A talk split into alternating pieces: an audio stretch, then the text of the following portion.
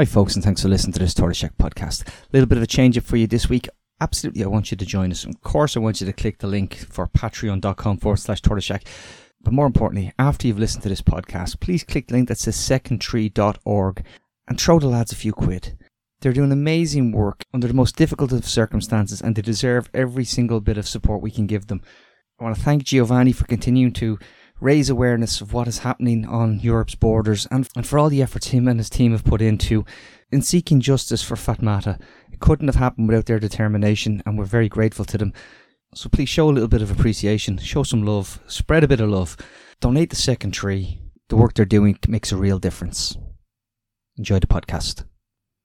Hello and welcome to the Echo Chamber podcast. My name is Tony Groves. And folks, just to bring you inside the tent for a moment, the last few days have been absolutely hectic. We've obviously had our live show in the Sugar Club. I was on stage with Emmet Kirwan and Aoife Moore, uh, having a great conversation about accents, class, politics, how art is po- political. And then we were delighted that Naomi Klein took the time to come over to our little tiny tortoise shack and have a conversation about her new book, Doppelganger. But in the middle of that, I got a WhatsApp message from our friend uh, and and the, the man behind Second Tree and the guy who's been talking to us for a number of months now, Giovanni Fontana, about the case that if you've been listening to us for a while, you'll be well aware of, of Fatmata and what happened in North Macedonia on the 19th of April 2023. And I'm delighted to say that I'm rejoined on the podcast with possibly better news by Giovanni right now. Giovanni, thank you for taking the time. Thank you for staying in touch. And can you let listeners know, maybe if they're not aware, who Fatmata was, what happened, and where we are now. Yeah, well, I'm of course happy to be here uh, with with people who care. I would say that's the best definition. Um, well, uh, Fatmata was a 23 year old woman, and you mm, hear already that I used the past was who lived mm. in one of the refugee camps where the organization I co-founded, co-founded Second Tree works, and um, him, uh, her, and her husband Abu Bakr were rejected asylum in Greece, so they became so-called illegal, and so they decided to uh, walk the Balkan route, which is what often people do when they are rejected asylum in Greece in order to get to Europe, to other European countries. And the first stage, which is North Macedonia, uh, Fatmata was killed, was actually shot and killed by a police officer, by the gunshot of a police officer. This, like we've we've heard about, unfortunately, about a lot of migrants' deaths and uh, like indirect responsibilities, quite clear, but indirect responsibilities by the authorities. But this, at least to my knowledge, is the first case in which a, a person, actually a 23 year old woman, was was shot by by a police officer. Actually, a border police officer the day before Frontex, the European Border Agency, uh, started their mission, their first mission in Macedonia. So what happened after was even more upsetting, if it's possible, than than than the shooting, because um, Fatmata's husband, who was with her, uh, ran to her. She shouted his name. Uh, he was when when when help arrived. Uh, he asked to go in the ambulance with his wife, who was dying and who uh, about like had told his last her last words and, and like on the floor while he was hugging her. And they told him, no, no, look, you cannot come on the ambulance because there is no space with the doctors, but we will take you, we'll follow the ambulance with the police car. And instead, that police car went to detention. So they, like, he didn't, couldn't even say a last goodbye to her.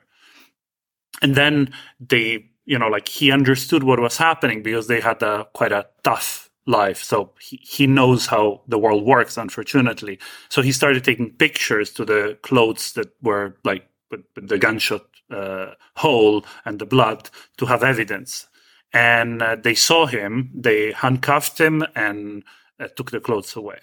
Then they made him get in a car, um, still with the handcuffs, drove several hours to another detention center where they kept him a day and a half without any news of his wife. And then they basically made him a, a sort of offer, like a, a clear offer, which he was smart enough to even record on his phone. So basically, they told him, "Well, we'll take you to the border. Uh, you continue your journey. You go to Europe, and we forget everything." And there were another seven migrants there who accepted this deal. Well, this pact with the devil, which is probably understandable in such a situation of vulnerability.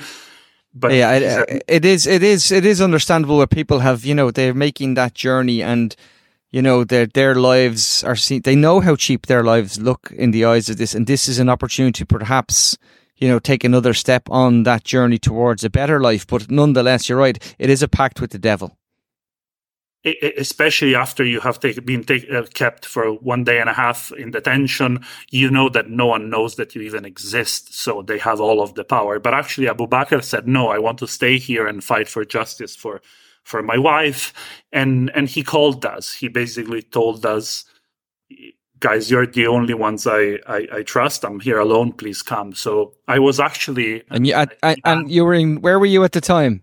I was in limerick. I was in ireland. I was i was meeting some organizations in there that work with refugees. And uh, and basically the following day I flew to to to North Macedonia, and s- some other pe- team members drove from Greece, and so we have been with Abu Bakr for the uh, for these five months. Uh, like I want to stress, you know, Tony, like how brave but also important that moment was of Abu Bakr saying, "No, no, I want to stay here. I want to fight for my wife's justice."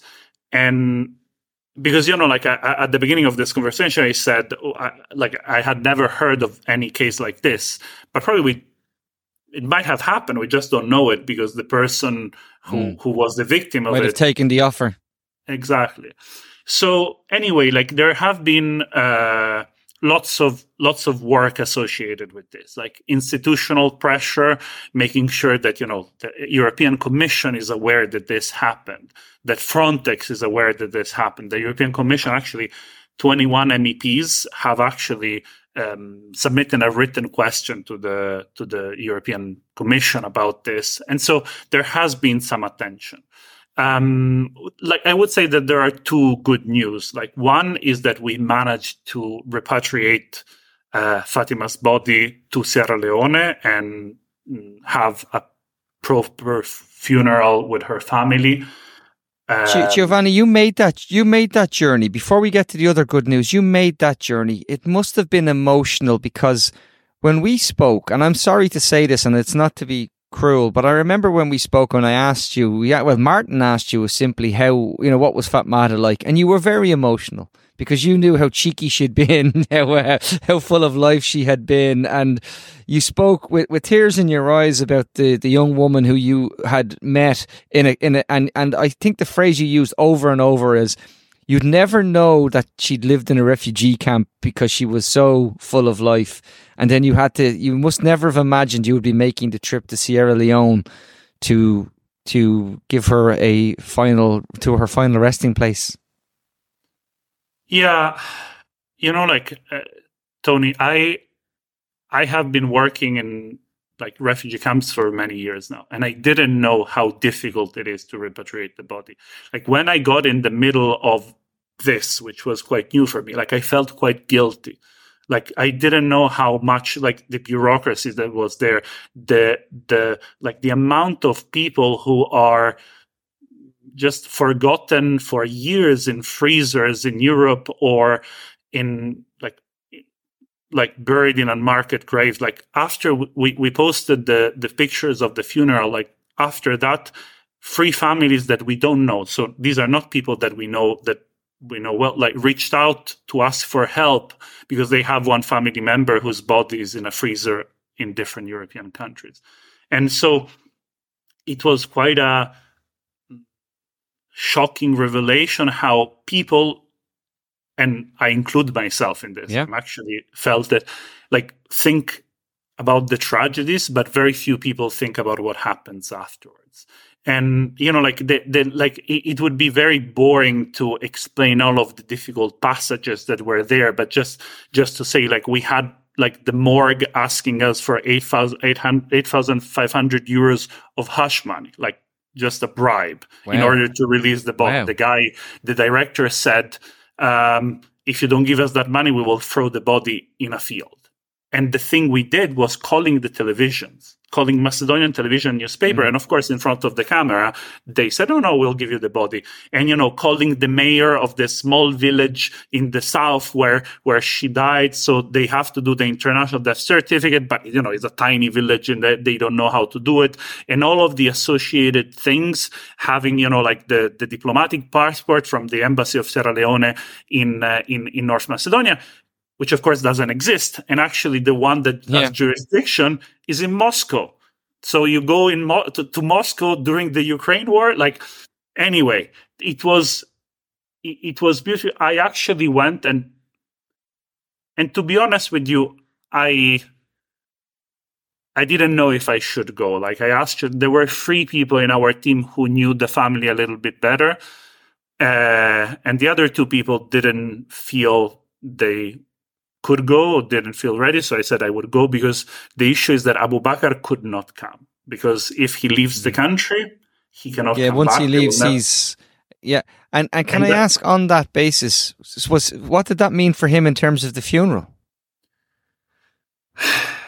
So so it was a very very very very emotional moment. We had you know like. Uh, uh we, we, we were videoing uh, the the the ceremony, and he was talking to everyone, and and and to some extent, it made it real to the people there. Like the see, like there were really thousands of people. Like the coffin walked through these big avenues in Freetown in Sierra Leone with like you couldn't walk. Like there were so many people participating to this. And so for him seeing this and seeing that it was real, but also for the people in Sierra Leone to, you know, like there were rumors, there was gossip, there were like, you know, this like, oh, this, maybe she has been already buried, maybe this, this and that. And so I think for the family was very important. And basically Abu had asked one of us to go instead of, of him and yeah. and so it was but, it, it was beautiful but but quite quite tough. I can i can again um i can only uh, i can't even imagine. I genuinely can't even imagine. Um but i want to say that listening as someone who has spoken to you now for a number of months thank you for oh, doing it because no no no no no. Thank you Shut for up. doing it because it, it means so much to it means so much to us to know now that these situations are happening because we don't know without the work that you guys do. We don't know without Second Tree. And now we and now as you said, you're learning and you're telling me and then everybody else is learning because of it. And that's not it's not a pleasant lesson. It's not something we want to learn, but unfortunately it is the truth. You said there was some other good news, potential other good news. Do you want to share that with, with us now as well?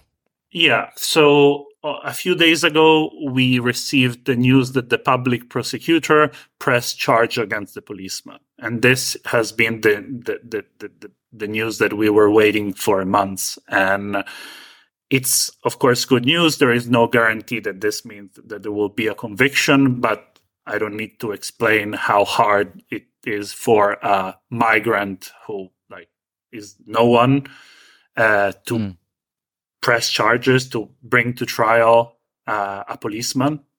So that's that that's great news. Yeah, it's it's very fresh Congrat- news. Congratulations. Yeah, I just wanted to give listeners an idea. Like, let's think about this in how difficult it is to get in, like in, in Ireland. If if there's if there's in a situation with with An Garda Síochána, it's very difficult to get prosecutions in terms of any any malfeasance that takes place, any corruption that takes place there has been, you know, there are cases, but we've seen how, how long it can take. You're right in pointing out Fatmata didn't actually exist. She was stateless, undocumented, and illegal. All of these awful words that we've put on people. And, and, and, and if, I, if I can add, like the, the Ministry of Migration uh, sorry, the Minister of Interior uh, of North Macedonia played on that. Like on their first release, they couldn't deny that it was a gunshot uh, of a police officer, but they said a migrant, and they also used the um, the person that the form that in Macedonian is the masculine. So just a, a, a, because you know, like in order not to give her a face, a name, a story, a human beingness. I think the I think that's crucial because that was the one thing when we first spoke that you said that was what was really mattered was Fatmata was a person who she was about her spirit about her about her love of life. And and I'm going to you know going to say something now and, and Giovanni listen first of all well done on all the work that you guys have done. We will keep an eye on this. Do you think when is like you know what's the kind of time scale for this when do you expect that it may actually happen in terms of a court date so the the the formally the the tr- tribunal will certify the indictment in one month. So now in 27 days, something like this. And then the first court date will be established. It should not be that long. It could be in November, in December for the first court date. Also, it needs to, like, it's also, this is a high profile case and quite of a one in a kind also in North Macedonia. So whatever procedure is normal might change a little, but it's for sure important that we keep our eyes and your eyes and everyone's eyes on, on the trial and make sure that things are investigated properly.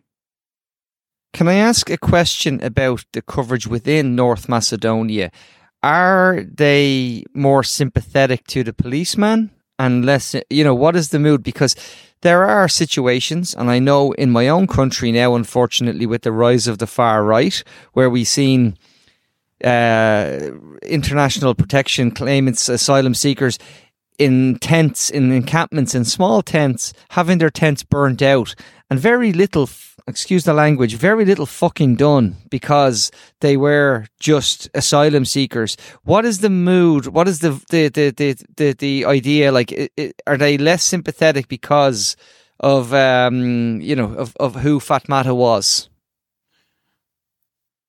I would say no. I would say that people have been supportive. Like the the of course you know you create your own environment so i cannot talk for every north macedonian but the people also the journalists that have reported on this like like the worst thing that people have said is this is never going to happen. Like you know there there was a kind of a fatalist approach to it and but everyone is happy that actually there there is a prosecution there is a um, trial. And of course you know like I, I cannot speak for everyone, but the people seem to be quite shocked by what happened. Also, one fact that is kind of known but not stated publicly is that the police officer who shot Fatmata was actually um, convicted for corruption in 2007 and was only reintegrated in the police in 2019.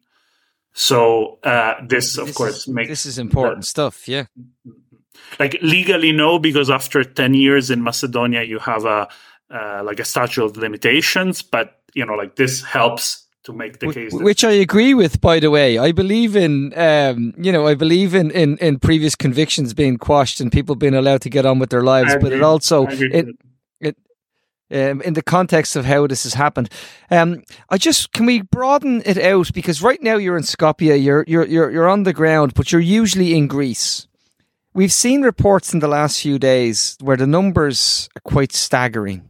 And again, from an Irish perspective, I want to be very clear on this.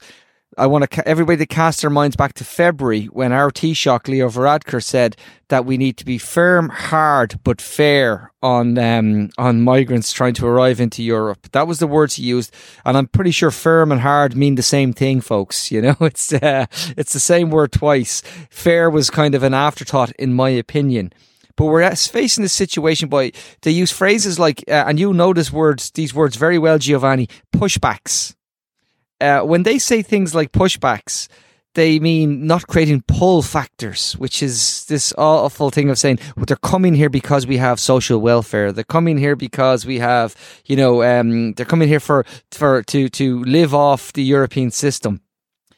But the pushback idea now we know what it actually means. It means that currently, up till September, there are over two and a half thousand people unaccounted for probably dead, let's be truthful, that, that drowned in crossings. And this has all been done with the money from the EU paying third countries to do it. And we saw, I, I know, I saw just before we came on air that um, Sally Hayden had had put up a link about a Libyan Coast Guard ship ramming boats um, that were trying to cross and knocking people into the sea. And I know you've witnessed in, in terms of people you've spoken to, in terms of what happened um, in in the in the in the sea off the coast of Greece, the Greek Coast Guard uh, acting deplorably when it came to migrant situations. How has this year? How challenging has 2023 been for? You know, for for second tree and for migrants trying to make their way safely to the to Europe? Well, like the the the situation now with this surge of arrivals is uh, probably shows something on which uh, I think I, I, was also wrong that I said here, like meaning I, I said that the right wing policies are being successful in opposing the arrivals of migrants. Like the, there is a right wing government in Italy, there is a right wing government in Greece, and actually now the the arrivals have surged uh, massively. Like the, the September 2023 has been the highest number has, has seen the highest arrivals in Greece since uh, some months in 2019. So in, in, in many years pre-COVID. Like the the the, the idea of pushback is quite clear. Like it's illegally pushing people back, especially by boat, but it could be by land in the previous country. Because as we know that according to the Dublin rules that are questionable but are there, you can request asylum in your first country of arrival. So people would be able to ask for asylum in, in Greece, especially, or in Italy. And so what you were describing with the Libyan Coast, Coast Guard, but often happens when the border has been crossed. And so the, the Greek Coast Guard has been uh, um, found uh, sending people back, which is illegal. And actually, the, the, the Frontex uh, director, uh, a little more than one year ago, was forced to resign over this because it, like they, they are supposed to you know, control borders, but also uphold, uphold uh, international law. And th- they were not doing it, uh, which was quite a big thing because, you know, like a, a, director of a European agency admitting this. I don't know if you've ever come across the so called Olaf report, which is no. um, uh, an anti-fraud internal mechanism of the European Union, and basically they did an internal investigation on Frontex and uh, it was uh, it was supposed to be classified, but it was leaked by Spiegel and two German NGOs. And there you can read the you know what what the Frontex agents talk to each other, like emails, and and they say like you know things that we might say in other contexts for them that they want you know push people back violently, saying you know these European bureaucrats don't understand it. If you want to you know force people not to come you have to be violent or they would refer to the fundamental human rights unit in frontex which in theory is the one that m- makes sure that they would call them that the uh, khmer rouge uh, like like you know they were really? the communists and and and things yeah. like these where or or actually Frontex telling the Greek Coast Guard, guys, you cannot do a pushback this close to us. Like if they see that we are seeing, we, we lose our jobs. And so this is the context, is the context of a European Union that is growing taller and taller walls and, and borders. Like I, I mentioned Frontex, I think it's useful to think in perspective. Like Frontex was created in 2006 with a, uh, oh no, sorry, 2005 with a 6 million euros of budget. In 2023, the budget was 850 millions. And in 2024 will be actually bigger. So this gives a perspective of where Europe is putting money uh, in, in terms of migration, not on integration or much less on integration, but much more in keeping people away. It's it's it's actually staggering when you think about the numbers, and we're paying, and then we're obviously, as we know, we're paying third third countries, you know, Turkey, Libya, these countries to to outsource cruelty in in effect, you know, and as you said, the idea, and then you have situations whereby, you know, you have um, Suella Braverman given given um, statements where she says, you know, we need to we need to kind of change the UN international protections for human rights. Uh, we, you know, something that has actually helped. Uh, like, in other words, in effect, it's so Orwellian. It really is literally saying some animals are equal, but some are more equal than others. It was it, it was literally an appeal to to go that route, and it doesn't help when we have situations in Ireland, which we have effectively right now. We have two tier, and um, we have uh, you know, if you arrive from Ukraine, you are treated, and rightly so. I have to be very clear. Rightly so. You're given, access. you're allowed to work. You're given access to our services, our education services. If you arrive from a country without outside the EU, which Ukraine is, by the way, you're not given those things. So if you arrive in from Afghanistan, like a teenager did, he was handed a Dunnes Stores voucher to buy some food and he lived in a tent. And only because he took the case because other people got behind him and showed that the state had actually neglected him. But in the meantime, and Giovanni, you'll appreciate this, while he was trying to take the case, the state kept saying, oh, well, he's not actually a teenager, he's an adult. And they were doing the whole, you know, let's check his teeth, let's check his stomach to make sure that oh. he's he's actually under under 18. This awful stuff that we do, which is dehumanizing. And that's the kind of thing there where we say, as I said, two and a half thousand people dead. We really need to get real about this on the basis because it's only going to grow if conflict grows. It's only going to get stronger if climate if climate chaos continues to go. And unfortunately, I think you've in one or two sentences you said the right wing is winning and uh, you know you said you know you know you've pushed you've te- in Greece the right wing government is in power. In Italy Meloni is back is now in power. Uh, we see it as I said in, in, in the UK uh, we see it now where other parties that would have been maybe members of the European people uh, the EPP in the European Parliament they have actually decided that their centrist kind of their centrist politics they need to move further to the right to to you know cut off that space. We saw it in Spain recently where Vox didn't have the greatest election in the world because the so-called centrist parties moved to the to, to, to the right, and now we see, you know, we how long was it? Only a year ago from the massacre in Melilla, where at the Spanish border with with, with there was, you know, people were bludgeoned and left to die in the sun, and we've done nothing really. And I hate to be so hopeless, but it is very worrying. you know, uh, it's very concerning and it's our fault you know like when we say politicians we say me and you or our neighbors who vote for them or who are not good enough at explaining why migration is a resource and not a um, cost I, I unfortunately i have little to say to that in the sense that I don't have any magical recipe. Like I, I, like I, I think that the there was a there was a, a poll that, that I saw some some some some time ago about how in every country the places that has that have more migrants are the places where people vote more in favor of migration.